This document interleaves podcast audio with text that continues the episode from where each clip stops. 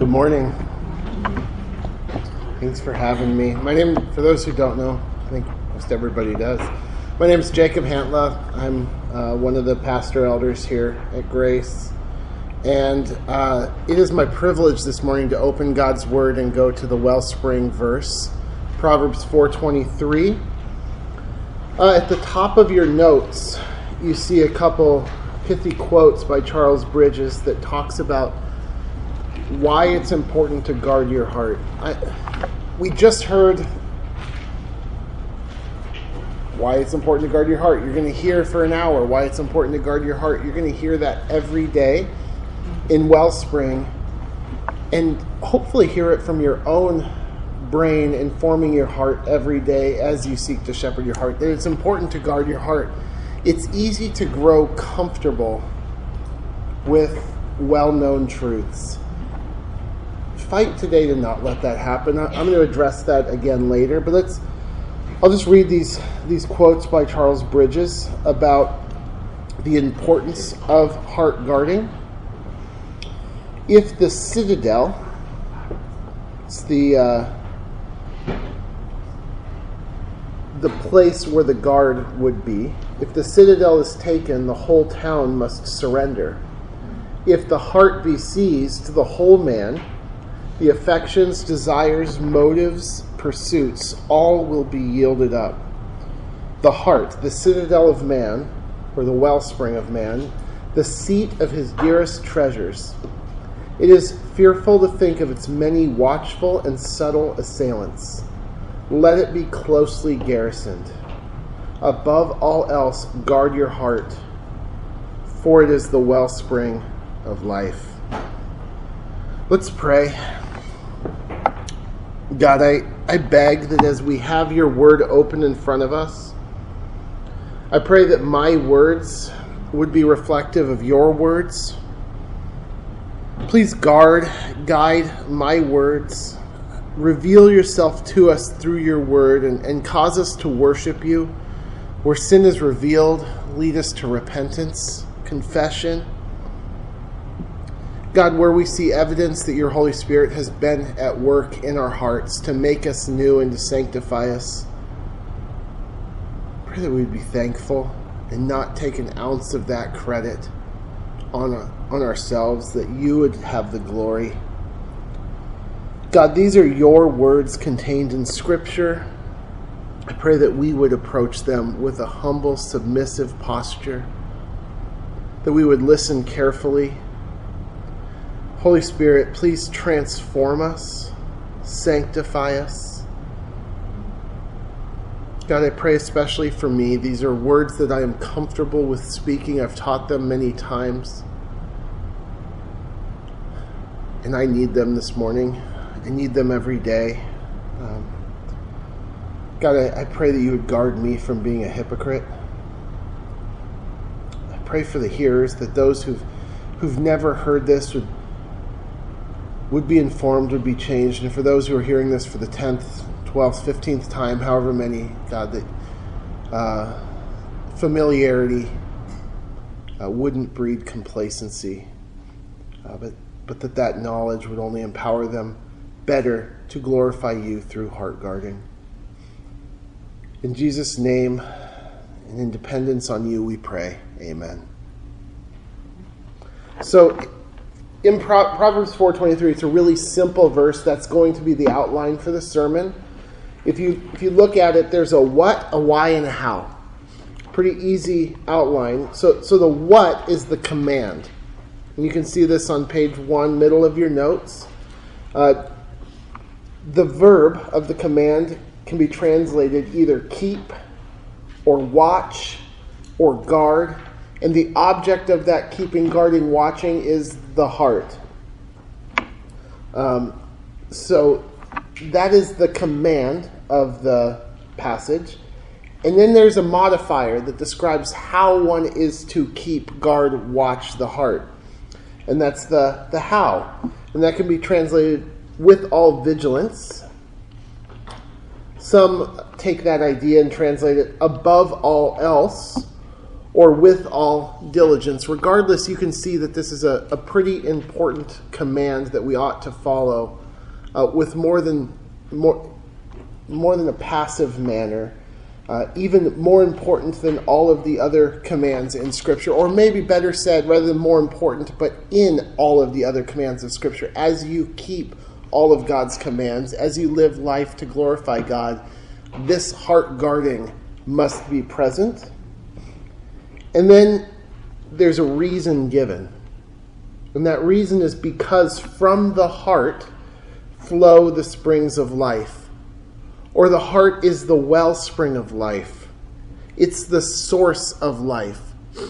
And so that's that is the verse. There's a what, a why, and a how, and that's going to be our, our outline for the message. But we're going to back into it. We're going to start with the why. If we can understand the why, the rest of it will flow naturally. So let's let's slow down. Let's focus on, on the why. Why must we guard our heart? If you're not convinced of the importance of something, you likely won't do it. And if you're not doing something, it, it reveals how important you think it is. Right?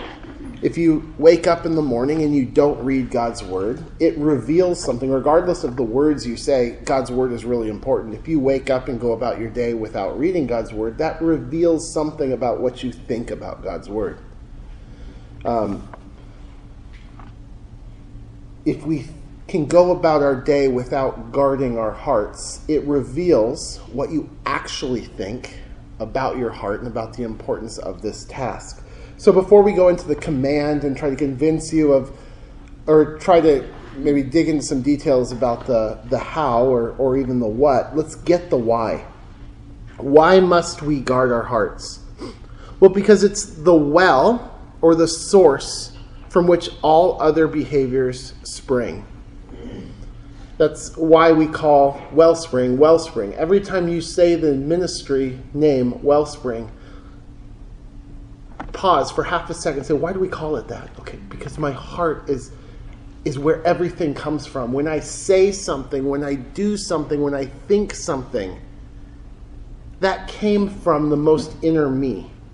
There's no disconnect from what you do and who you are.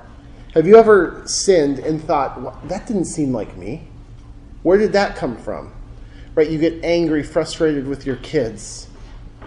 Uh, lustful, a prideful, an arrogant, a selfish thought enters your mind. And you're startled by it. You're like, where did that come from? That's not me. It is. That came from your heart. Um, everything that you do, say, think flows from the most inner you, from your heart, good or bad. And so the inspired Solomon gives this profound illustration of your life. You can think of everything that you do, say, think as water flowing from a common source. So there is no part of the way that you live that doesn't flow from your heart. There's no part of the way that you live that doesn't flow from your heart. Or put another way, there is no part of your life that your heart does not affect. You get it? There's no part of your life that doesn't flow from your heart, and there's no part of your life that is unaffected by your heart. Maybe a third observation from the simple truth is the character of your life reveals the nature of your heart. I'm going to say those three things again. There is no part of the way that you live that doesn't flow from your heart. There is no part of your life that your heart does not affect. And the character of your life reveals the nature of your heart. If those things are true, the purity of your heart is of utmost importance. The character and nature of your heart is of utmost importance. So the image is, is of a city's vital water source we sometimes don't think about where our water comes from because we take it for granted. Don't take your heart for granted. Pure water at the source can provide everyone in the city with pure water.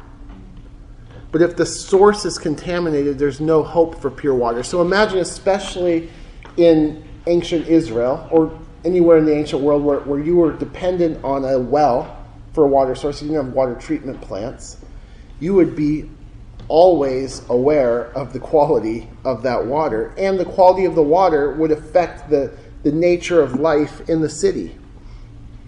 If the source is contaminated, there would be no hope for pure water. And that's a, a problem for humans because the Bible describes our heart, our natural heart, our life source in some pretty unflattering terms. I know this is a review from what Smed went over. Bear with me. Consider Jeremiah 17 9. You guys know it well. What does it say about the natural nature of the human heart? The heart is deceitful above all things desperately sick. Who can understand it? Open your Bibles to Genesis 6 5.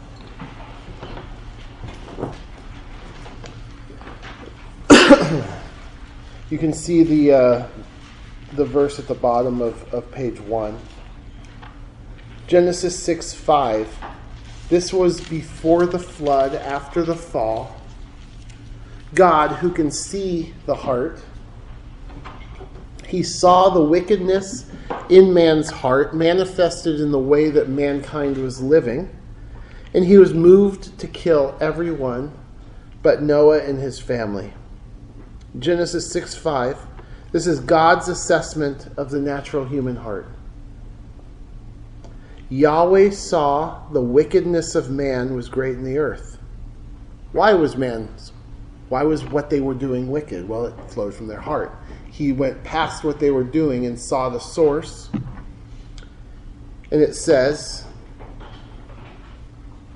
Every intention of his heart was only evil continually.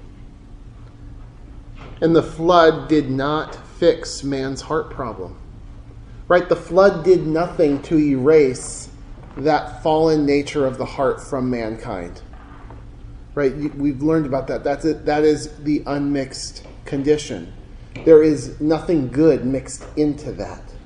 And if everything that you do, say, think flows from your heart, and your heart is wicked, sick, every intention only evil continually, this doesn't mean that you do as much evil as could possibly be done, but that in the unmixed condition, there's no good mixed in there. And so every action, every thought, every deed flowing from that natural human heart is evil. There's nothing God glorifying that will flow from this unmixed heart. A poisoned well only produces poisoned water, and a wicked, unrighteous heart only produces unrighteous actions.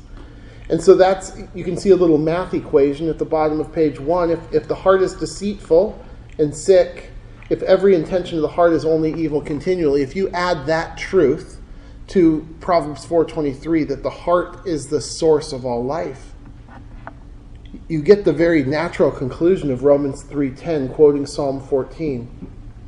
None is righteous. No, not one. No one understands. No one seeks for God. All have turned aside. Together they have become worthless. No one does good. No, not one. No one naturally has a good heart, no one does good naturally before God. We are a bunch of wicked people with unrighteous lives because we have wicked hearts. Or we should say, were, if you're a new creature. That is the description of unregenerate man living in an unmixed sinful condition. But remember, God does not leave the Christian in this condition. Speaking of the new covenant with Israel, that Christian Gentiles get to enjoy as well, Jesus calls our mind to this new covenant every time we take the Lord's Supper. God says in Ezekiel 36 26, this is, should be top of page two in your notes. Ezekiel 36, 26. God says, I will give you a new heart, and a new spirit I will put within you. I will remove the heart of stone from your flesh, and give you a heart of flesh, a soft heart. Worship as you read this. I, I will put my spirit within you and cause you to walk in my statutes and obey my rules, cause you to do the things that you could not do with that old heart. God promised Israel that one day he would give them all a heart transplant. That would be their only hope for cleaning. It hasn't happened for all of Israel yet, but it is what God does for every Christian he saves.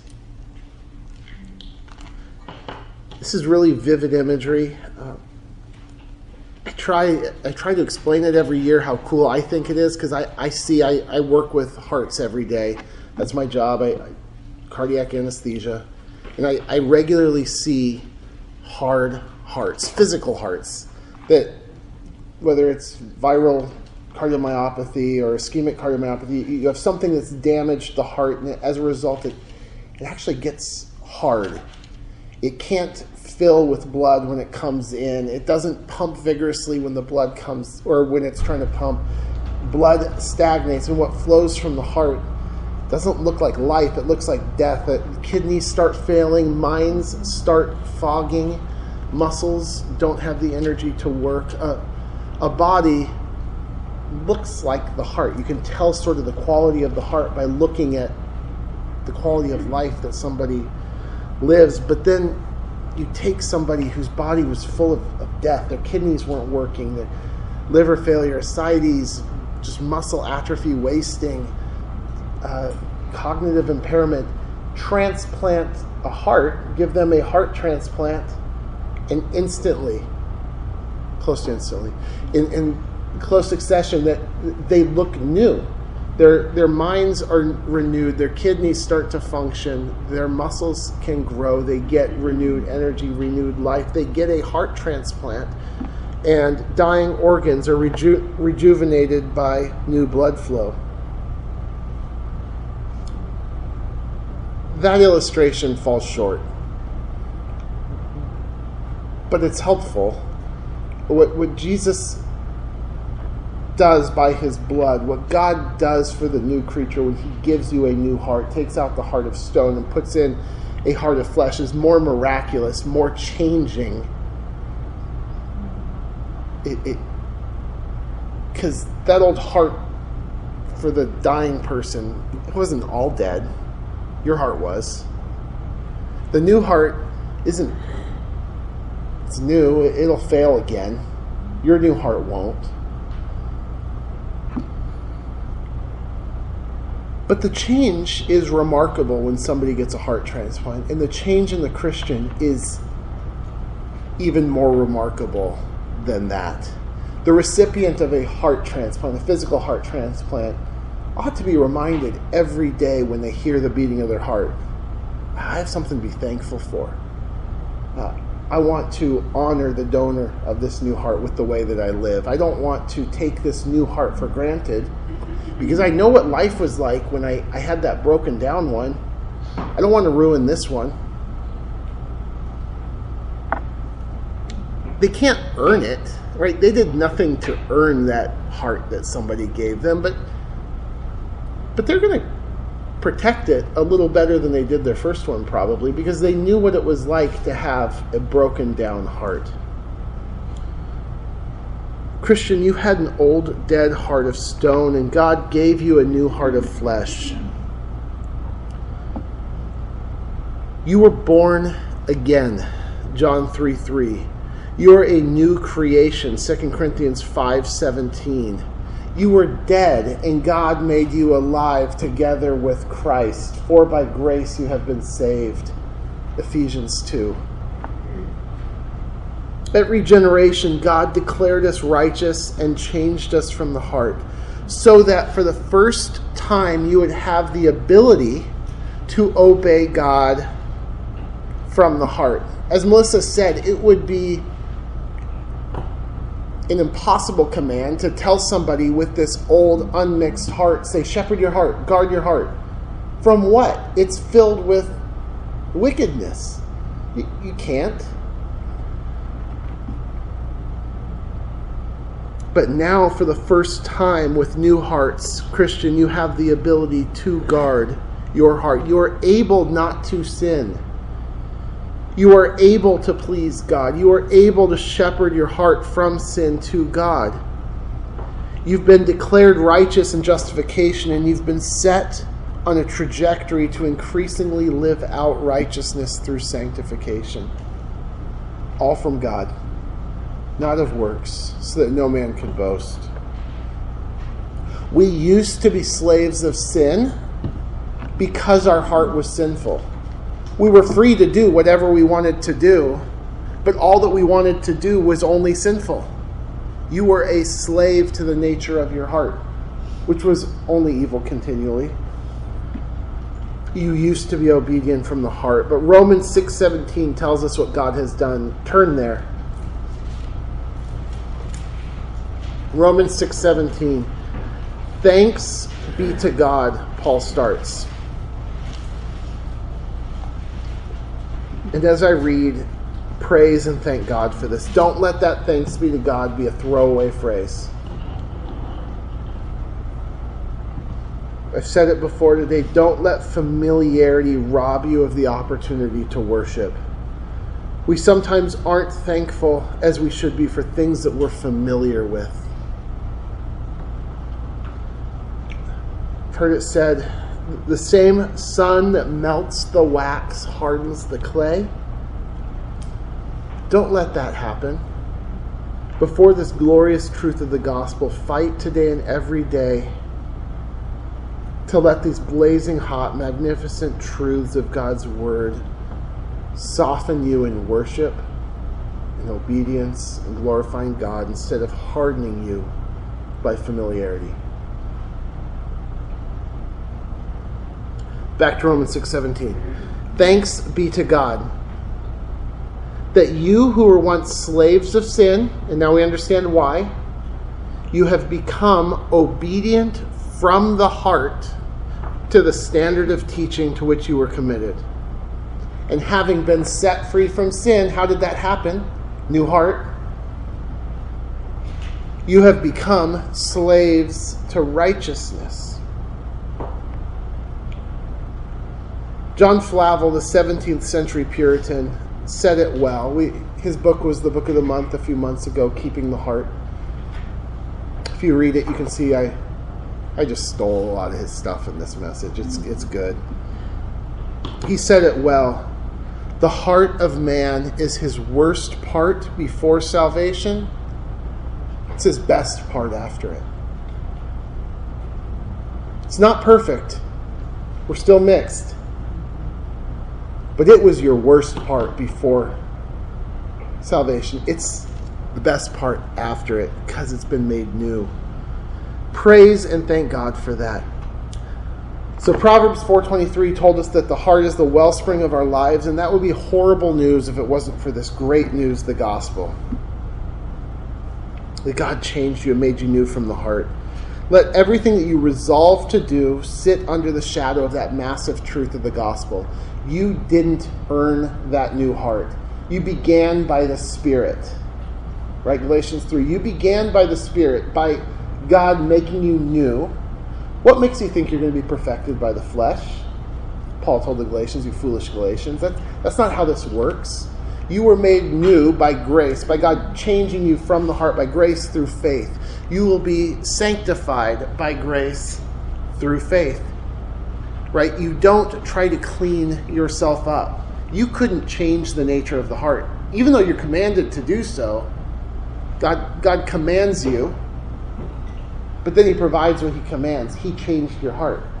And he will provide the obedience as well, flowing from indwelling Holy Spirit from this new heart by faith. You don't earn God's favor by obedience, and neither should you try to clean up what you do, the actions, your thoughts, your actions, your words.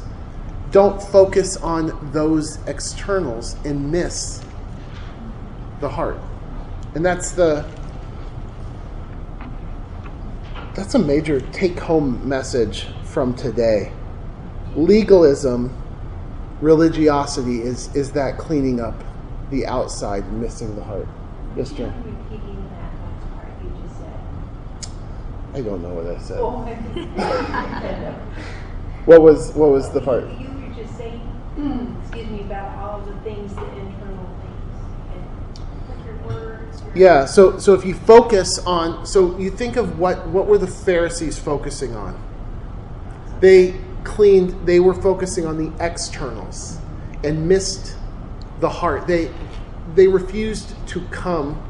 They, they, they searched the scriptures because they know in them there's eternal life, but they refused to come to Jesus that they may have life. They were they focused in, on tithing. Oh, we need to do exactly the right thing. I need to oh, I better not say that word, or I better not let so and so hear me say that word. I better not do that thing. Not realizing, oh, that thing reflects a problem. The fact that I want to do that thing reflects a heart reality. Let me repent of that heart reality. We're going to get into, into exactly what that means, but don't focus on the externals. Don't clean the glass while the water inside is dirty. Don't whitewash your tomb while it's full of dead men's bones on the inside. We don't focus on the external behaviors merely, but we have the external behaviors glorify God because our motives of our heart are righteous, that we want to honor God from our heart. Remember, you were you did evil deeds because the intentions of your heart were only evil continually.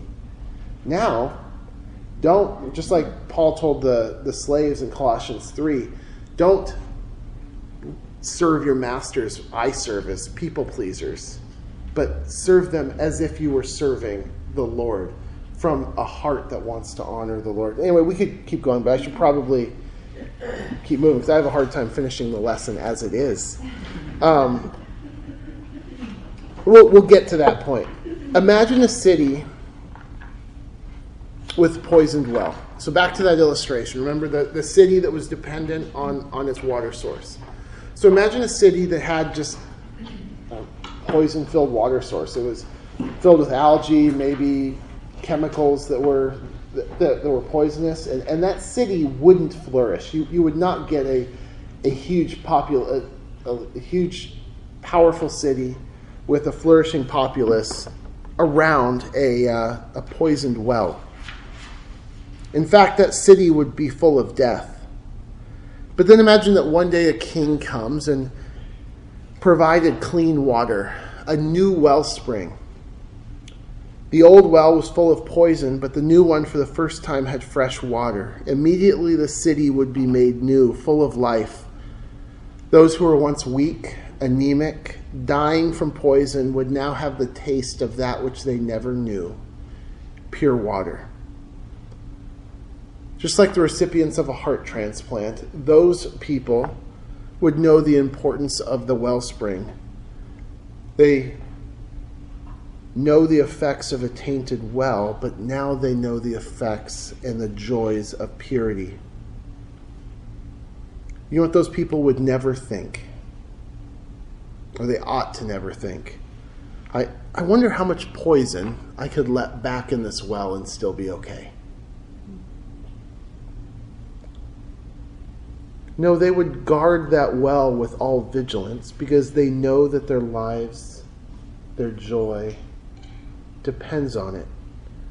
Christian, we are those people. Our hearts were unmixed in their sinfulness, and you know the joylessness, you know the death, the misery, the hopelessness that that brings. You know that sin lies. And then at salvation, for the first time, you could glorify God from the heart. Guard your heart. In light of this illustration, consider the quote from Charles Spurgeon. It's on the bottom of page two. This is considering the illustration of poison in the water. The poison of the soul is only sin. And this is like poison in many respects. Poison, wherever it enters, It stays not there, but it diffuses itself all over the body, and it doesn't stop until it has infected all. Such is the nature of sin. Enter where it will, it creeps from one member of the body to another, and from the body to the soul till it has infected the whole man and then from man to man, man to man, till the whole to, till the whole family. And it stays not there, but runs like a wildfire from family to family till it has poisoned a whole town, and so a whole country and a whole kingdom. Woeful experience proves this true. The poison of sin won't be content to stay in your heart it will seek to destroy you. Then your home, then your ministry and your small group in this church. Do you see the build dis- or the wellspring disciplines here? This is why guarding your heart, shepherding your heart is discipline one. Because all else will be futile if you're not doing that. All else will be impossible if you're not doing that. And if you don't do that, the fruit, if you're minister, if you're working in your home, serving your home, or working in the church from an unguarded heart that's content to be filled with the poison of sin, what's the outcome going to be in your home and the ministry? A little leaven leavens the whole lump. So, the truth that the heart is the wellspring of life, it leads very naturally to Solomon's command. The what? At the beginning of Proverbs 4.23. We couldn't help but accidentally go there as you talk about the importance that, that the heart is the wellspring. The natural implication, if you get a new one, is guard it, watch it, keep it.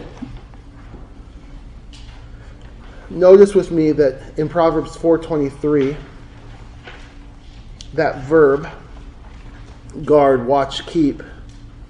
It's an imperative. It's not passive, it's not optional, it's active and it's commanded. The, the Hebrew word here is the same as is used elsewhere in the Old Testament to describe an alert sentry on a watchtower. Sometimes it's actually even used to describe the watchtower. Guarding valuable resources. In a city dependent on a pure water source would obviously place sentries, guards, around the spring to protect the purity of water, especially if they were at war. We're at war. You're at war with your flesh. Satan prowls prowls around like a, a roaring lion, seeking who he may destroy. The world hates the God who saved you. You have enemies within, you have enemies without. When you leave your home, you will be bombarded with messages, with worldviews, maybe even with trials superintended by God to test your faith, but having a very real possibility of, of making a shipwreck of them if you don't guard your heart. Trying to attack this wellspring. There are very real threats when you leave your home. There are very real threats when you are in your home.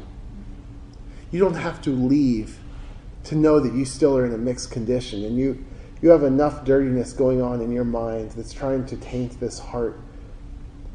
Guard it. So that, that might make you ask, like, okay, I, I know I, I know I should. What do I do? What what is this command? How how do I guard my heart? How do I watch my heart? Well, the guy who, who wrote this, he Solomon, he probably heard these truths from his, his dad. You imagine David. David effectively asked this question How can a young man keep his way pure? what is that effectively asking? How, how can I keep my way pure? How can, how can what I do be pure to the Lord? Well, well we know the answer if we, if we trace it back. It, it has to come from a pure heart. So, so how can my way be pure? How can my heart be pure? Turn to Psalm 119, verse 9, or you can just look at it on the top of page 3. How can a young man keep his way pure? By guarding it according to your word. With my whole heart I seek you, God. Let me not wander from your commandments. How did David guard his heart? How does he instruct us to guard our hearts, our ways, what we do? By seeking God through his word. That sounds like, oh, that's the Grace Bible Church answer. We have to read the Bible. Reading your Bible isn't guarding your heart. But you're not going to be very effective at guarding your heart without reading the Bible. But do you see what your goal is when you read the Bible? You see what your goal is when you're guarding your heart according to His Word?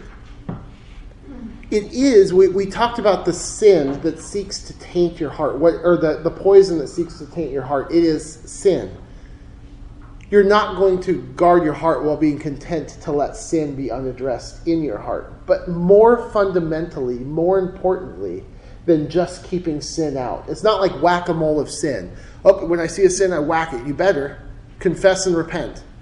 And, and if you do, he is faithful and just to forgive you and cleanse you from all unrighteousness, cleanse your heart. So, so you better, you must confess sin and turn when you see it. Know that you have an advocate with the Father, Jesus Christ the righteous. He will be faithful to cleanse you when you confess. But the Christian life isn't merely whack a mole. I got to keep sin out. More fundamentally, it is a pursuit of God with your whole heart. It's not just what you keep out, but what you keep in. seek God with all your heart. This should affect how you read the Bible. You're not looking for a to do list. There will be plenty of to dos. You will say, wow, I, I better change the way I am parenting today. I this will change you read God's word. This will change your priorities. It will change your it'll change your life. There is a lot to do when you read God's Word, but more fundamentally, there is a God that is revealed in His Word. And so every day when you open God's Word, I would encourage you to ask the question what does this reveal about God? And how must it affect me? Sometimes it'll be a command. Okay, God cares about this. Sometimes it'll be an attribute of God. But it's not just things to know, it's a God to know, a God to be worshiped. A Father who made you his child. The Son who took your sins upon you in love. Jesus loved me. He didn't just love Christians in general, He loved you, Christian, and gave Himself for you. It's a God who can't tolerate sin, who will judge personally and appropriately every sin ever committed on, on the sinner or on Jesus. It's a God who's patient. It's a God who's just. It's a God who's eternal. It's a God who's powerful. It's a God who's tender. It's a God who's self giving. You're never going to run out of things to know about God. And more importantly than the things to know about God, you, you will never tire.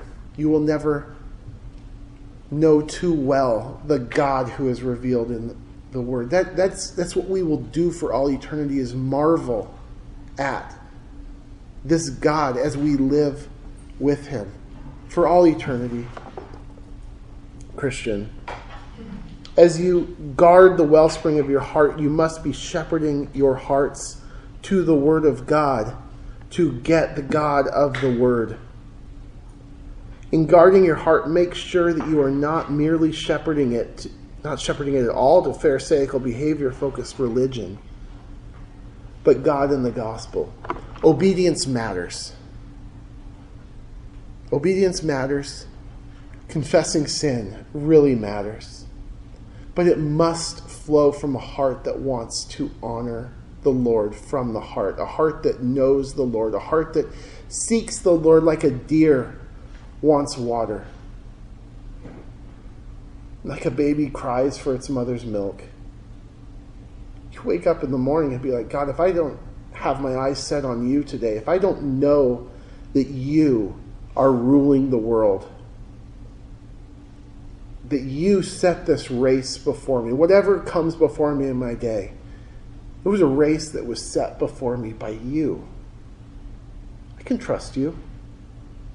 If you're not, we could go on and on about all the things that you can learn about God. Any passage of Scripture, that's what you're going to get. You're going to get God revealed, and, and that will affect the way that you live.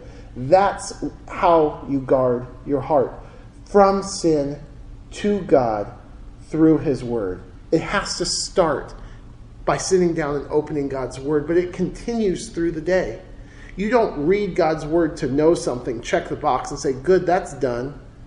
But you read God's Word to be able to preach a sermon to yourself when you need it. You don't know when the trial will come, you don't know what trial will come. But when it comes, you must be able to preach to yourself God, this came by your hand. God, whatever lie sin is telling me, that it's easier, that it's better if I compromise, if I pursue sin. I know you, God, and I know that obedience is better. I know that faith is better. That, that won't come by learning rules. That won't come by learning facts. That comes by knowing God. That's the goal when you open God's Word, and that is how you shepherd your heart throughout the day. Turn to 1 John 3 2 through 3 with me.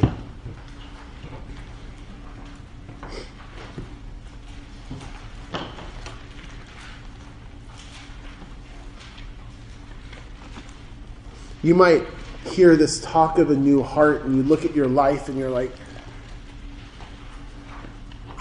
I'm really aware of a lot of sin. Yeah, there's there's evidence of a change. If you don't see evidence of a change, if you do not, if if your Christian life has been pharisaical, behavior focused religion, don't continue that today. Don't say, "Oh, I need to do better." No, no, you need to repent and turn to God and say, God, I can't do anything to make myself right with you. Will you change me from the heart? Will, will you save me? Will you free me from the slavery to sin and make me your child and make me a slave to righteousness? If you realize that your heart has not been changed and, and you're here playing church or, or trying to clean up the outside and impress the women around you, make your life better, but not pursuing God. Just turn to Him in faith. And if you're a Christian and you look at your heart and you say, I know this is true, I know I'm now in a mixed condition, but frankly, that, that statement, my heart's the best part now, I don't feel it. I want to encourage you with 1 John 3. John said that, remember, it starts if, if we say that we have no sin, you deceive yourself. If, if you, I don't, I'm, i could read all of chapter 1. I'm not going to go there because I'm running out of time. But basically, he is saying, Christian, you, your life better look like a Christian. And, and he says all this stuff. If you say you're a Christian but your life doesn't look like it, you're not. And, and you're also not perfect. And by the time he hits this chapter 3, he goes, Beloved, you are God's children now. Even if it doesn't feel like it always. Because what you will be when you're in that unmixed condition, the next condition, it hasn't yet appeared. But we know that when he appears, we will be like him. So, Christian, take heart. This mixed condition where it's hard, it won't be forever. There will be a moment when he appears and you see him as he is. And that will be the means of glorification. Do you see how that's an encouragement now? First off, this unmixed condition won't last forever. And secondly, the means of God glorifying you on that day, you see Him as He is, it's not dissimilar from the way He sanctifies you now. You are, where do you see God most clearly now? In His Word. How are you sanctified? By pursuing Him, seeking Him through His Word. And one day you will see Him as He is and that process of sanctification will be instantly culminated in glorification and an unmixed condition. So take heart now. You are his child. And you have to fight. So fight. Don't be surprised when heart shepherding, when heart guarding is a fight. You're in the mixed condition. One day it will not be. Right before you couldn't not sin. Now you can not sin. After he comes, if you're his child, you won't be able to sin. He'll finish the work that he began.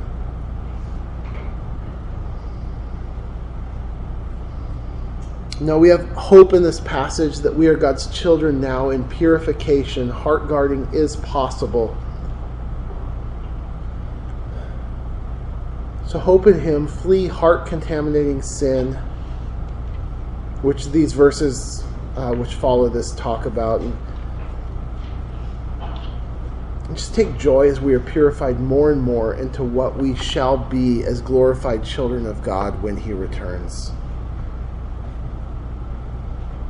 Just want to say it again. Do you get this? The, the means of pursuing and guarding daily your purity of heart and the means of ultimate heart purification are not dissimilar. They are very similar. A pursuit of God by setting the gaze of our hearts and one day our eyes on Him. Today, that's primarily through His Word, and one day it will be face to face. So, do you see how important it is to flee sin and fix the gaze of your heart, hopefully, on God in His Word? So, how must we do this? We, we, talked about the why. Your heart is the wellspring of your life. The what? Because the heart is the wellspring, you must guard it. Now, now how? Not we, we like in, in what manner? Above all else, with all diligence, with all vigilance. We have a new heart with new love and affection for God, but the flesh within, Satan and temptations without, they're constantly assaulting the heart, seeking to taint it with sin. They, they don't take a moment off.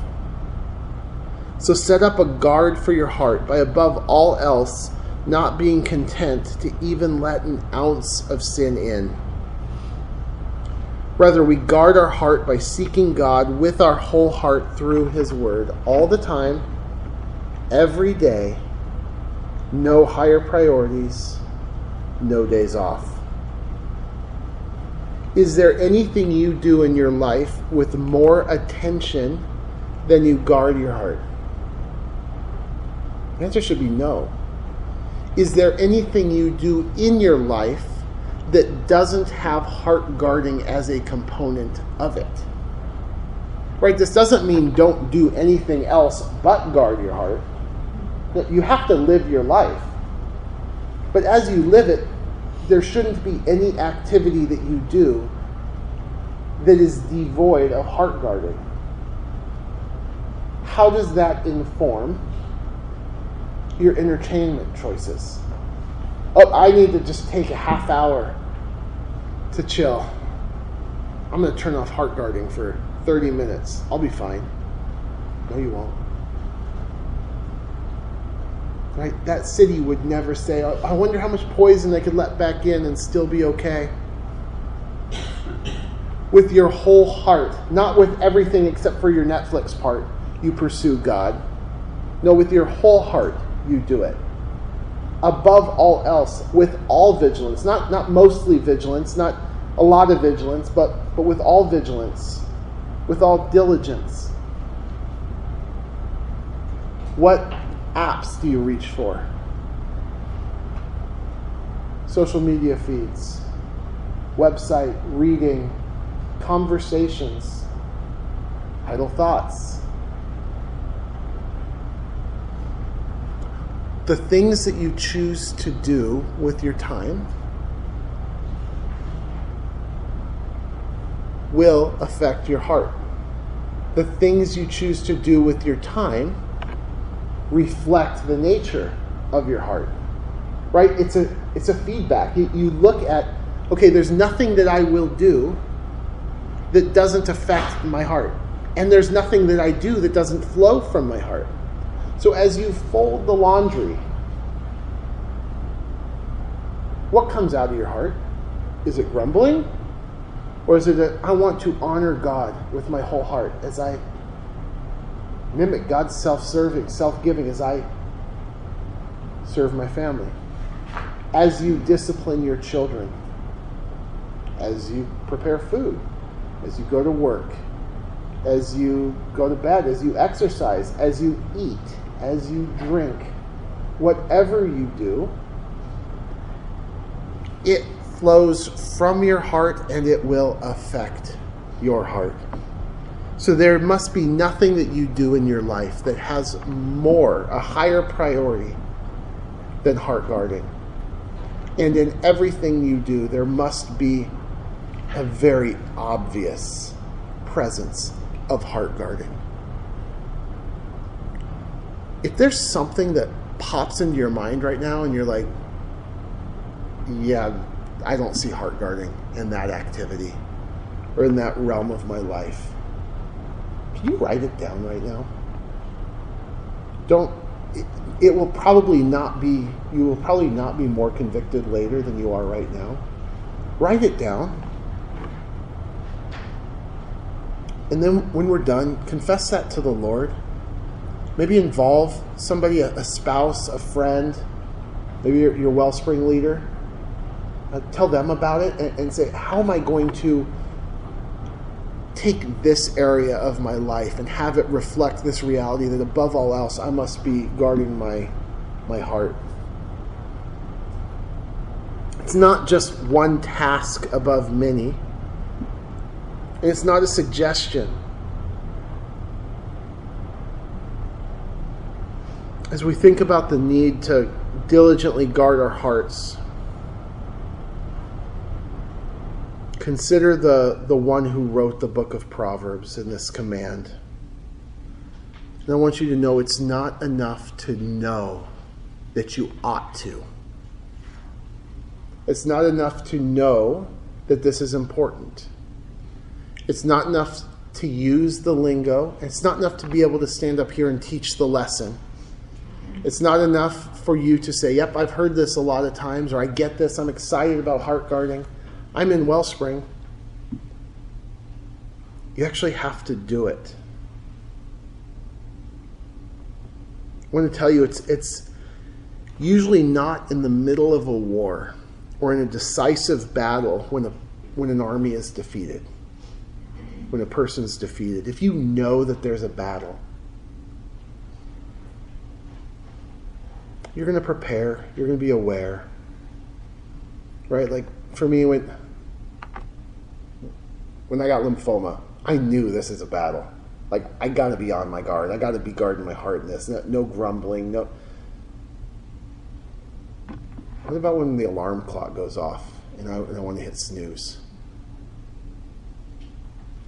It's not in the middle of a war when a person's defeated. It's, it's one tiny surrender at a time.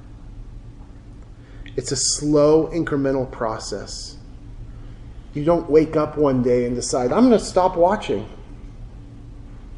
But after incremental compromises, you might become something you never imagined you would become. You've maybe seen this in people in your life. Small compromises, years later, they don't look like the person you thought they were. Those compromises came from the heart, those compromises affected the heart. Consider Solomon with me. 1 Kings 11, 1 through 4. Turn there.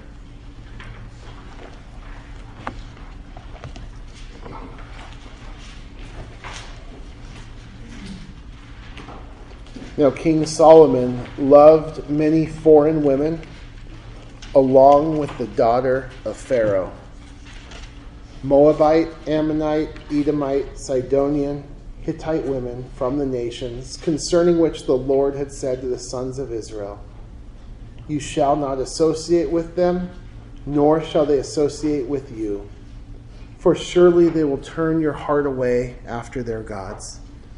You might want to read the first 11 chapters of First Kings. It is a story of slow compromises. It starts with Solomon doing well. Face of the trial, what, what do you want? Wisdom. Starts well, he's pursuing God, and he makes little, small compromises that surely a man like him can tolerate. When we go to Egypt, use some horses, even though I know that God said don't do that, but it makes a lot of sense militarily. Maybe if I make an alliance with uh, Pharaoh's daughter, that'll help us. Um, yeah, she doesn't worship Yahweh, but I'll set up a, a high place for her over there. Anyway, Solomon held fast to these in love. And now you're like, whoa, this doesn't look at all like the guy who says guard your heart. He, he had 700 wives, princesses, 300 concubines. And what happened? They turned his heart away. It wasn't instant, it wasn't immediate. But when Solomon was old, his wives turned his heart away after other gods. And his heart was not wholly devoted to the Lord his God, to Yahweh his God, as the heart of David his father had been. David pursued God with his whole heart. That's how he kept his way pure. Not perfectly. David was in a mixed condition too. You know that from his life. He had to confess his that gives us hope. The man after God's own heart, he had a lot of sin to confess. But God was glorified through his life.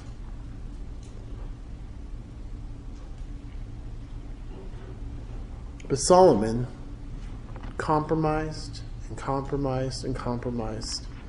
He knew the importance of guarding your heart. He, he wrote this.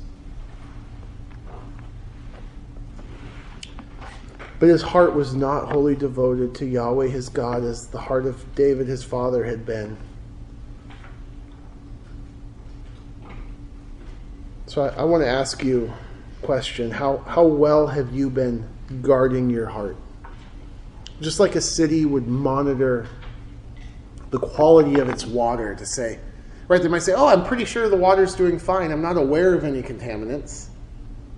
Well, how would you know if you don't test it? They would go and they test the water and they say, well, well what's the, the water quality look like? And when you see contaminants, now you go back and you look for where they came from.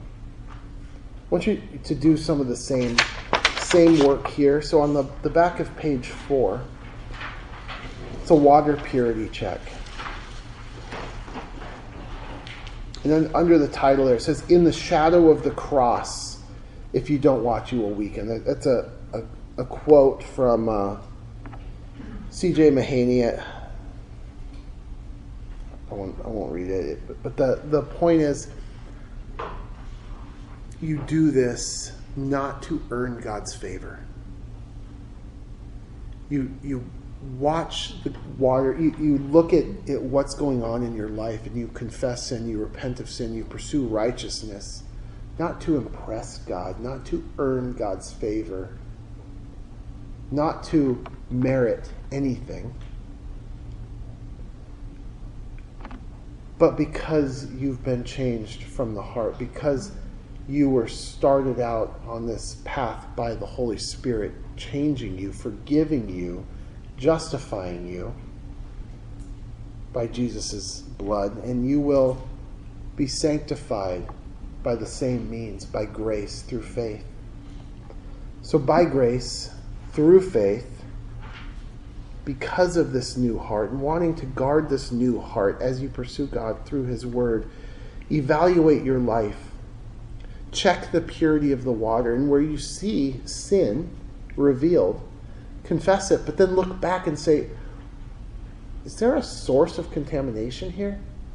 Is there something I'm doing, something I'm practicing that's making me comfortable with this sin that seems to be popping up, that seems to be plaguing my thinking?